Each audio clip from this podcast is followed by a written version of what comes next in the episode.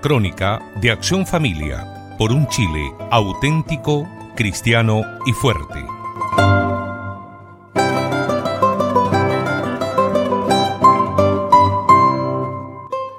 Estimado radio oyente, es muy probable que usted haya oído la música que se cantaba a menudo en las iglesias y cuya letra decía Hasta tus plantas, Señor, llegamos buscando asilo en tu corazón.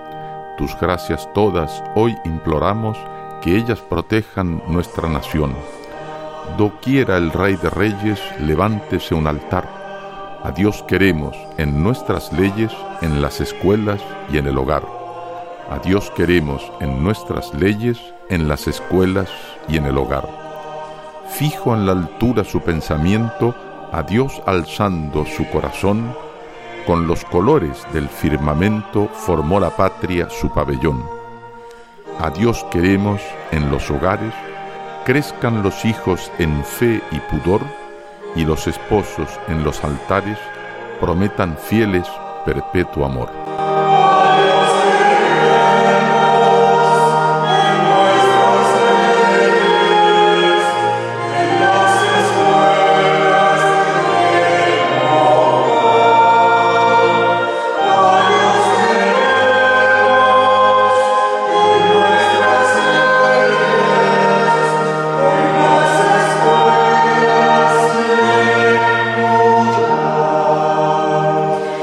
Lo que nos indica esta letra tan conocida por nuestros mayores es que los católicos, sean padres de familia, estudiantes, profesores o en cualquier actividad que tengan, deben querer que las leyes reflejen y obedezcan las leyes eternas de Dios.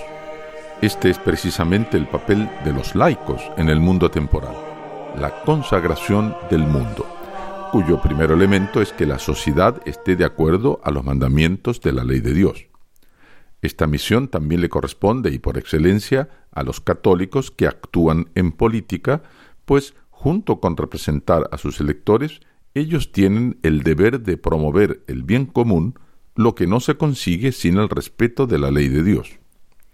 Por esta misma razón, la Iglesia Católica puso como patrono de los católicos que actúan en política a Santo Tomás Moro, ministro de Enrique VIII, el rey de Inglaterra que quiso divorciarse de su mujer Catalina de Aragón para casarse con su amante, Ana Bolena. Santo Tomás Moro, que ocupaba el cargo de gran canciller del reino, similar al de un ministro de la justicia, se opuso tenazmente a aceptar este divorcio. Su actitud de coherencia con la indisolubilidad del vínculo conyugal basado en el mandato de nuestro Señor lo que Dios unió no lo separe el hombre, le costó su vida. Por eso es patrono de los políticos del mundo entero, incluso de los políticos católicos chilenos. Me preguntará usted si estos senadores y diputados que se reconocen como católicos han cumplido con sus obligaciones de discípulos de Cristo e hijos de la Iglesia en el ejercicio de sus mandatos legislativos. La respuesta es verdaderamente dolorosa no solamente no las han cumplido, sino que, peor aún, han legislado en sentido enteramente opuesto a lo que Dios manda.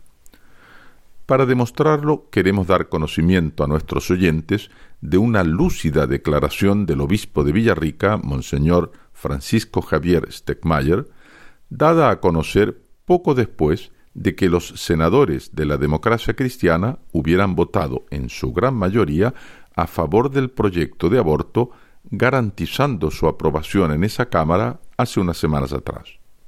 Pasamos la palabra al señor obispo. Hermanas y hermanos en Jesucristo, ocurrió lo peor. Se aprobó la ley del aborto con el voto mayoritario de los partidos de izquierda, incluyendo el demócrata cristiano sobre ellos caerá la sangre de los niños asesinados en el vientre de la madre y tendrán que responder ante Dios. ¿Qué viene ahora? No hay que ser profeta para decir que vendrán cosas peores. Se dijo que la ley de divorcio, aprobada con los votos de la DC, estaría restringida a casos muy especiales, pero resultó ser muy permisiva se dijo que la ley de acuerdo de vida en común, también apoyada por la DC, incluyendo a los homosexuales, se quedaría hasta ahí, pero ya se anunció el envío del proyecto de matrimonio igualitario. Dicen que será sin adopción de niños por parte de los homosexuales, pero es otra mentira más, pues también podrán adoptar. Y no hay que ser profeta para decir que otra vez será la DC la que le dará los votos necesarios para ello. La ley del aborto es un engaño del demonio, homicida desde el principio y padre de la mentira y de los que lo tienen por padre. Es mentira que el aborto será para casos muy específicos, porque lo que se pretende es el aborto libre, en el que la mujer pueda tomar la decisión respecto a su propio cuerpo. Después vendrá la ley de la eutanasia, y así. Y no hay que ser profetas para saber que estas leyes contrarias a la persona humana, al orden natural querido por Dios y a la misma fe católica contarán con el apoyo de la democracia cristiana. ¿Qué viene ahora para los que estamos por la vida y la familia y en contra de la cultura de la muerte? Primero, orar a Jesucristo por la conversión de los abortistas y por la pronta derogación de la ley si es que no llegara a ser declarada inconstitucional. Segundo, apoyar a la mujer con un embarazo vulnerable y participar en instituciones dedicadas a esto. Tercero, estudiar los fundamentos genéticos, biológicos, antropológicos, estadísticos del por qué todo niño tiene derecho a nacer y también los efectos del aborto en la madre, en la familia y en la sociedad. Cuarto, ser siempre y en todo lugar militantes pro vida y pro familia. Participar en los movimientos pro vida y en sus actividades como marchas, conferencias, seminarios. Quinto, usar un lenguaje adecuado, no decir interrupción del embarazo, sino crimen del aborto.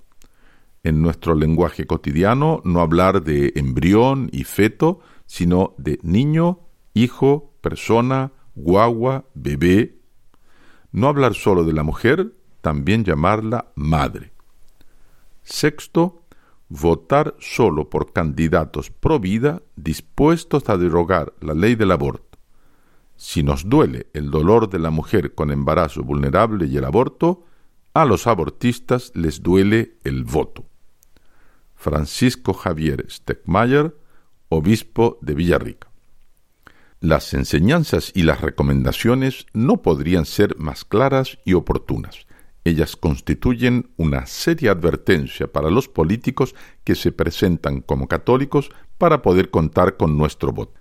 Ellos deben darnos garantías no sólo de que están a favor del derecho de nacer, sino también que no aprobarán ningún proyecto que limite este y otros derechos esenciales para la estabilidad de la familia cristiana, como son el derecho prioritario de educación de los hijos y la posibilidad de rechazar una educación impartida desde el Estado que intente imponer a los menores de edad la ideología de género.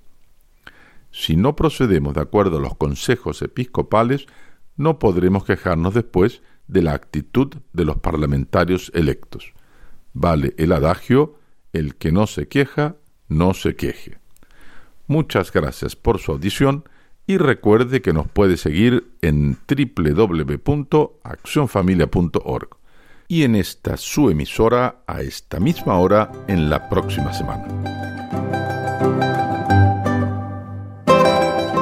Esto fue la crónica de Acción Familia por un Chile auténtico, cristiano y fuerte.